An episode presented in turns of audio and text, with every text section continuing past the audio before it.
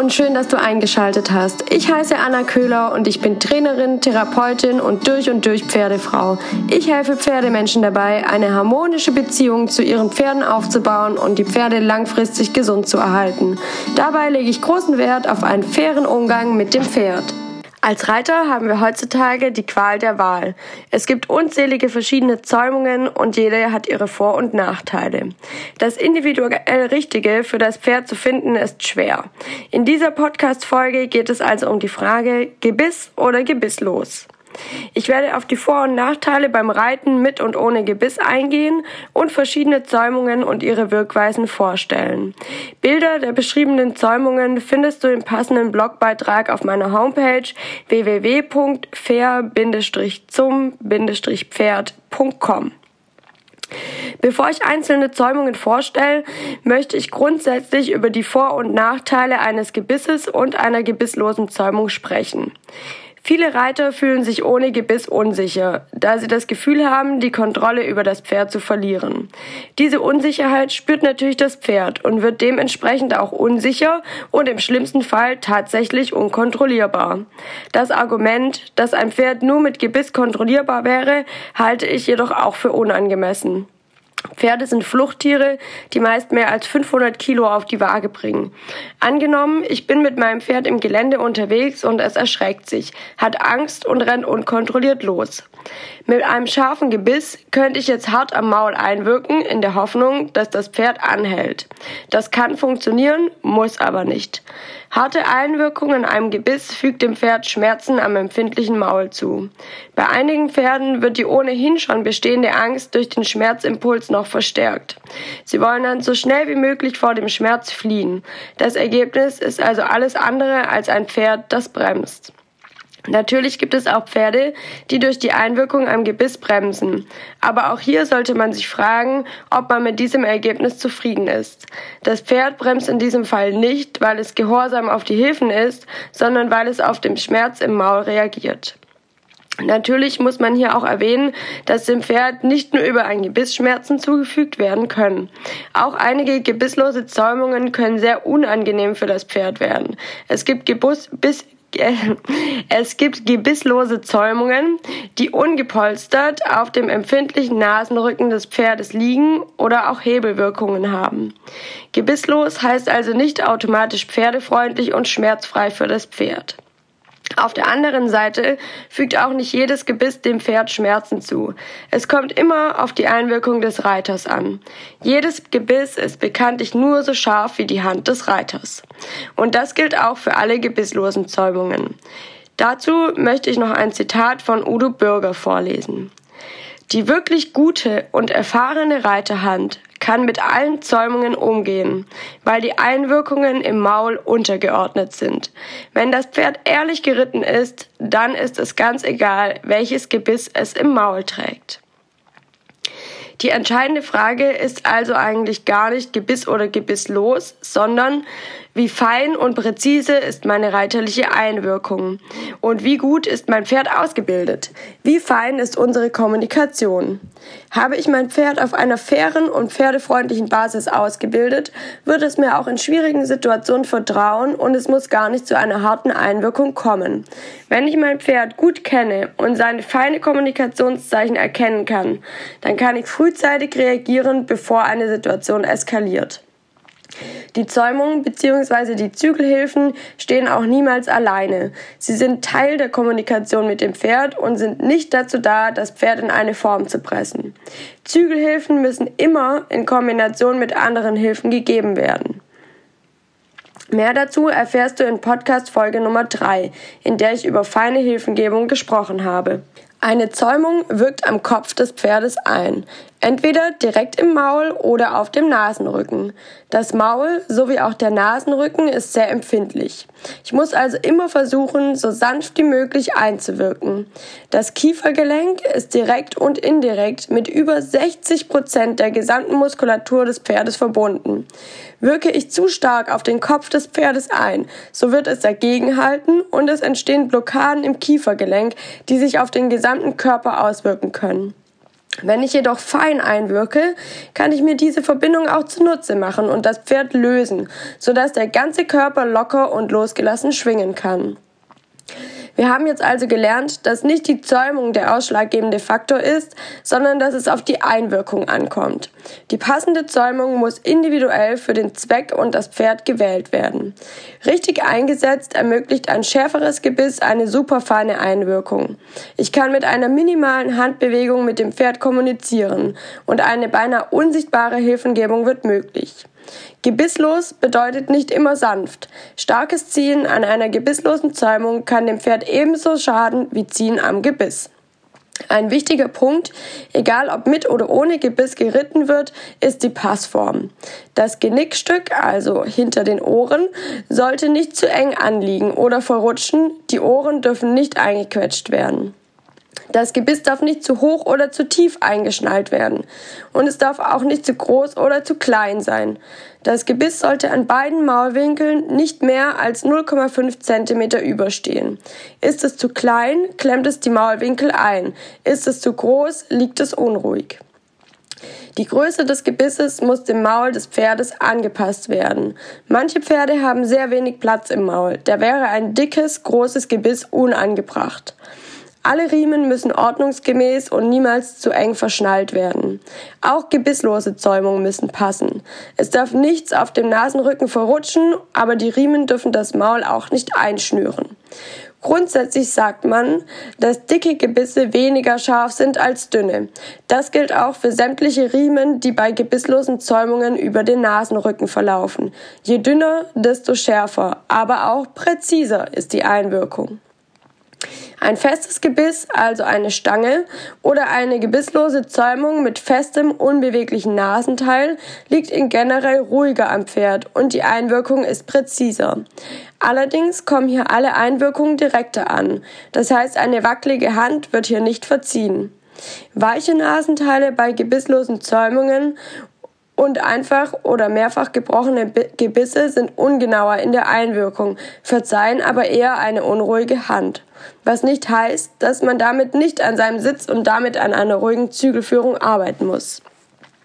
Schauen wir uns jetzt verschiedene Zäumungen und ihre Wirkungsweisen an. Natürlich kann ich hier nicht alle auf dem Markt verfügbaren Zäumungen ansprechen, aber ich hoffe, ich kann dir einen guten Überblick über die Wirkweisen geben. Bilder der hier genannten Zäumungen findest du auf meiner Homepage im passenden Blogartikel. Beginnen wir mit der einfach gebrochenen Wassertrense. In der Westernreitweise wird dieses Gebiss auch als Snafflebit bezeichnet. Eine Wassertrense hat seitlich beweglich durchlaufende Ringe. Dadurch können unruhige Hände etwas ausgeglichen werden. Sie wirkt ausschließlich auf Zug. Durch Anheben der Zunge kann das Pferd dem Druck kurzfristig ausweichen und sich dadurch selbst Erleichterung verschaffen. Die einfach gebrochene Trense wirkt auf die Laden und auf die Zunge des Pferdes ein. Bei einseitiger Zügelhilfe wirkt sie auch nur einseitig auf die Lade. Dadurch eignet sich eine einfach gebrochene Trense sehr gut, um dem Pferd Stellung und Biegung zu erklären. Weit verbreitet ist der Mythos, dass die einfach gebrochene Trense den Nussknacker-Effekt hat. Also, dass sich die beiden Schenkel der Trense bei beidseitigem Zügelzug aufstellen können und dem Pferd in den Gaumen drücken. Das ist aber heute durch Studien widerlegt. Nur wenn das Mundstück nicht richtig passt, kann es gegen den Gaumen drücken. Doppelt gebrochene Gebisse haben im Gegensatz zu einfach gebrochenen Gebissen noch ein kleines bewegliches Stück in der Mitte zwischen den beiden Schenkeln. Es wirkt auch auf die Zunge und die Laden des Pferdes. Durch die höhere Beweglichkeit soll es sich besser an die Zunge anpassen und deshalb soll es ruhiger im Maul liegen als ein einfach gebrochenes Mundstück. Dies führt allerdings auch dazu, dass die Zunge eingequetscht werden kann, wenn beidseitig zu viel Druck am Zügel gemacht wird. Das Pferd kann sich hier durch das Hochdrücken der Zunge keine Erleichterung verschaffen. Meiner Erfahrung nach kommen Signale beim doppelt gebrochenen Gebiss oft nicht so verständlich beim Pferd an wie bei einem einfach gebrochenen Gebiss. Ob jetzt ein einfach oder doppelt gebrochenes Gebiss besser ist, lässt sich schwer sagen. Meiner Erfahrung nach sollte man beides ausprobieren und das Pferd in seinen Reaktionen dabei gut beobachten. Bei Stangengebissen ist eine einseitige Zügeleinwirkung nicht möglich. Das Erarbeiten von Stellung und Biegung ist hier eher schwierig, beziehungsweise das Pferd braucht schon einen gewissen Ausbildungsstand, um mit einem Stangengebiss geritten werden zu können. Die Reiterhand soll ebenfalls schon erfahrener sein, da jede Einwirkung sehr direkt beim Pferd ankommt. Stangengebisse wirken gleichmäßig auf die gesamte Zunge ein und weniger auf die Zungenränder, wie zum Beispiel die einfach gebrochene Wassertrense. Eins meiner Lieblingsgebisse ist das Billy Allen Snafflebit. Weit verbreitet in der Westernreitweise, bei den Dressurreitern eher unbekannt. Dieses Gebiss besteht aus einer Stange, die in der Mitte durch eine kleine Rolle geteilt wird und ganz leicht beweglich ist. Also sozusagen eine Mischung aus einem Stangengebiss und einer doppelt gebrochenen Wassertrense. Diese Gebisse sind anatomisch geformt und werden von den meisten Pferden erfahrungsgemäß sehr gut angenommen. Sie wirken nicht ganz so hart wie eine durchgehende Stange, sind aber auch nicht so beweglich wie gebrochene Wassertrenzen und dadurch kommen die Signale klarer beim Pferd an. Jetzt haben wir also verschiedene Mundstücke kennengelernt und ich hoffe, ich konnte dir hier schon mal ein bisschen einen Überblick verschaffen. Jedes Mundstück hat ja seitlich auch Ringe, an denen die Züge befestigt werden. Bisher haben wir von durchlaufenden, also sehr beweglichen Ringen gesprochen. Daneben gibt es auch noch Olivenkopfgebisse oder D-Ringgebisse genannt. Sie haben keine durchlaufenden Ringe. Die Ringe sind fixiert und dadurch liegen diese Gebisse meist ruhiger im Maul. Das heißt aber auch, dass die Wirkung direkter im Pferdemaul ankommt. Deshalb sollte dieses Gebiss nicht von Anfängern, die noch unruhige Hände haben, verwendet werden. Es gibt sie als einfach und doppelt gebrochen oder auch als Stange und als Billy Allen Gebiss. Als schärferes Gebiss gilt die Kandare. Es gibt hier sehr viele verschiedene Ausführungen und Varianten. Eine Kandare darf immer nur mit Kinnkette oder Kinnriemen verwendet werden. Lange Anzüge sind grundsätzlich schärfer als kürzer. Eine große Zungenfreiheit wirkt schärfer als Kandaren ohne Zungenfreiheit. Kandaren gehören in jedem Fall in erfahrene Reiterbehände und schon weiter ausgebildete Pferde. Dann wird mit Hilfe der Kandare eine ganz feine, beinahe unsichtbare Kommunikation möglich. In der Westernreitweise wird auf blanker Kandare einhändig geritten. In der Dressur wird die Kandare oft mit einer Unterlegtrense verwendet. Man hat hier also die normale Trense und die Kandare gemeinsam eingeschnallt an insgesamt vier Zügeln. Neben dem Gebiss an sich spielt bei der Wirkweise einer Zäumung auch das Reithalfter bzw. das Kopfstück eine Rolle. Auf diesen Punkt möchte ich nur ganz kurz und etwas allgemein eingehen, auf was es hier einfach zu achten gilt. Es gilt, je breiter die Riemen, desto besser die Druckverteilung. Je schmaler die Riemen, desto direkter, desto direkter die Einwirkung.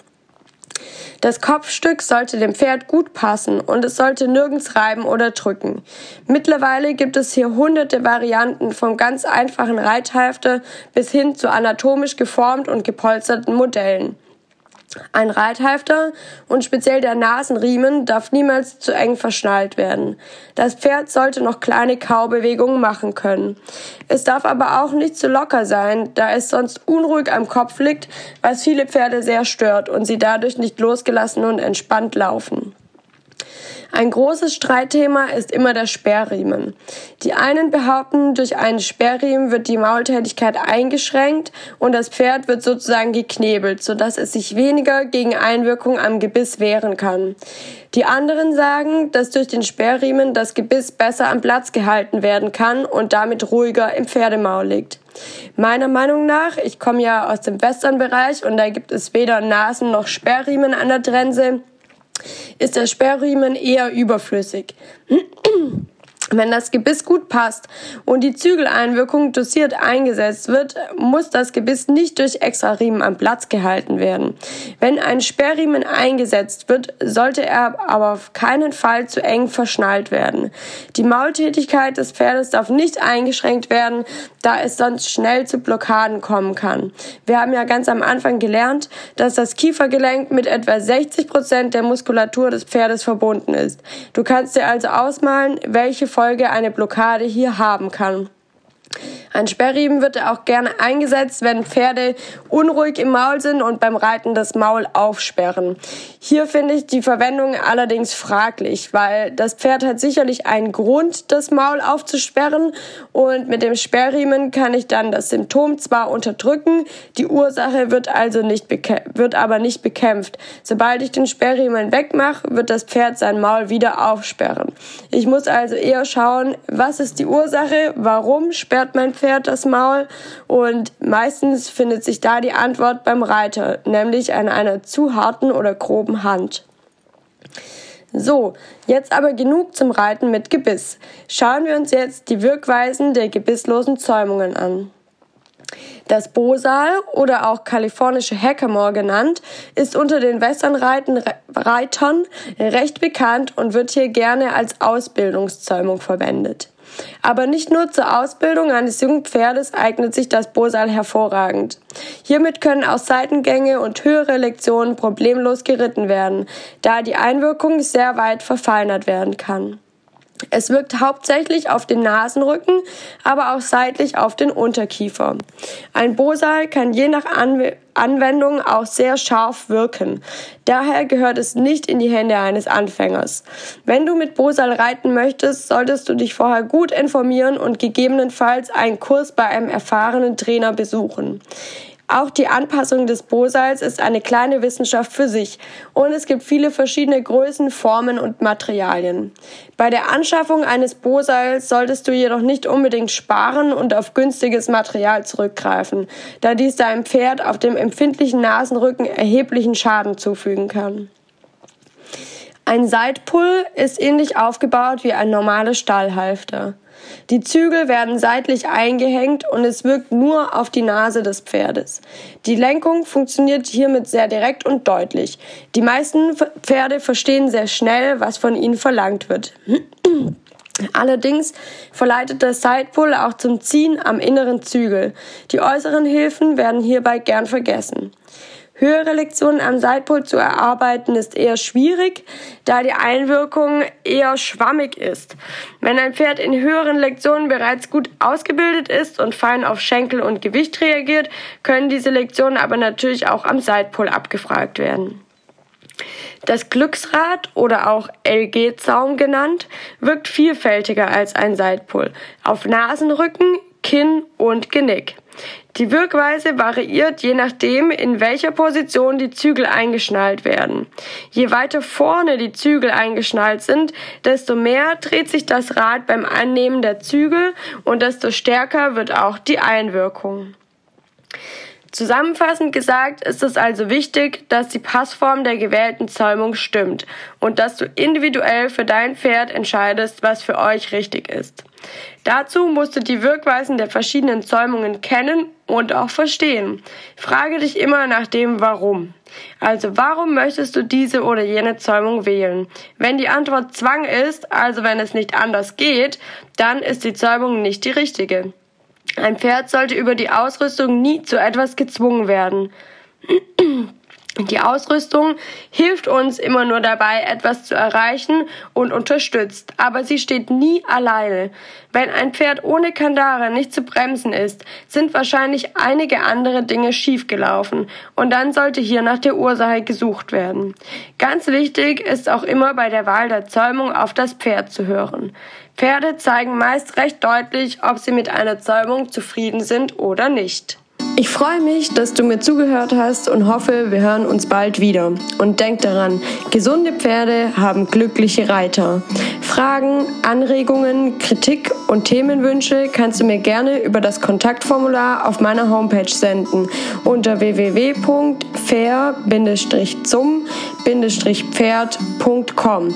Außerdem erreichst du mich unter Fair zum Pferd auf Instagram und Facebook. Bis bald, deine Anna.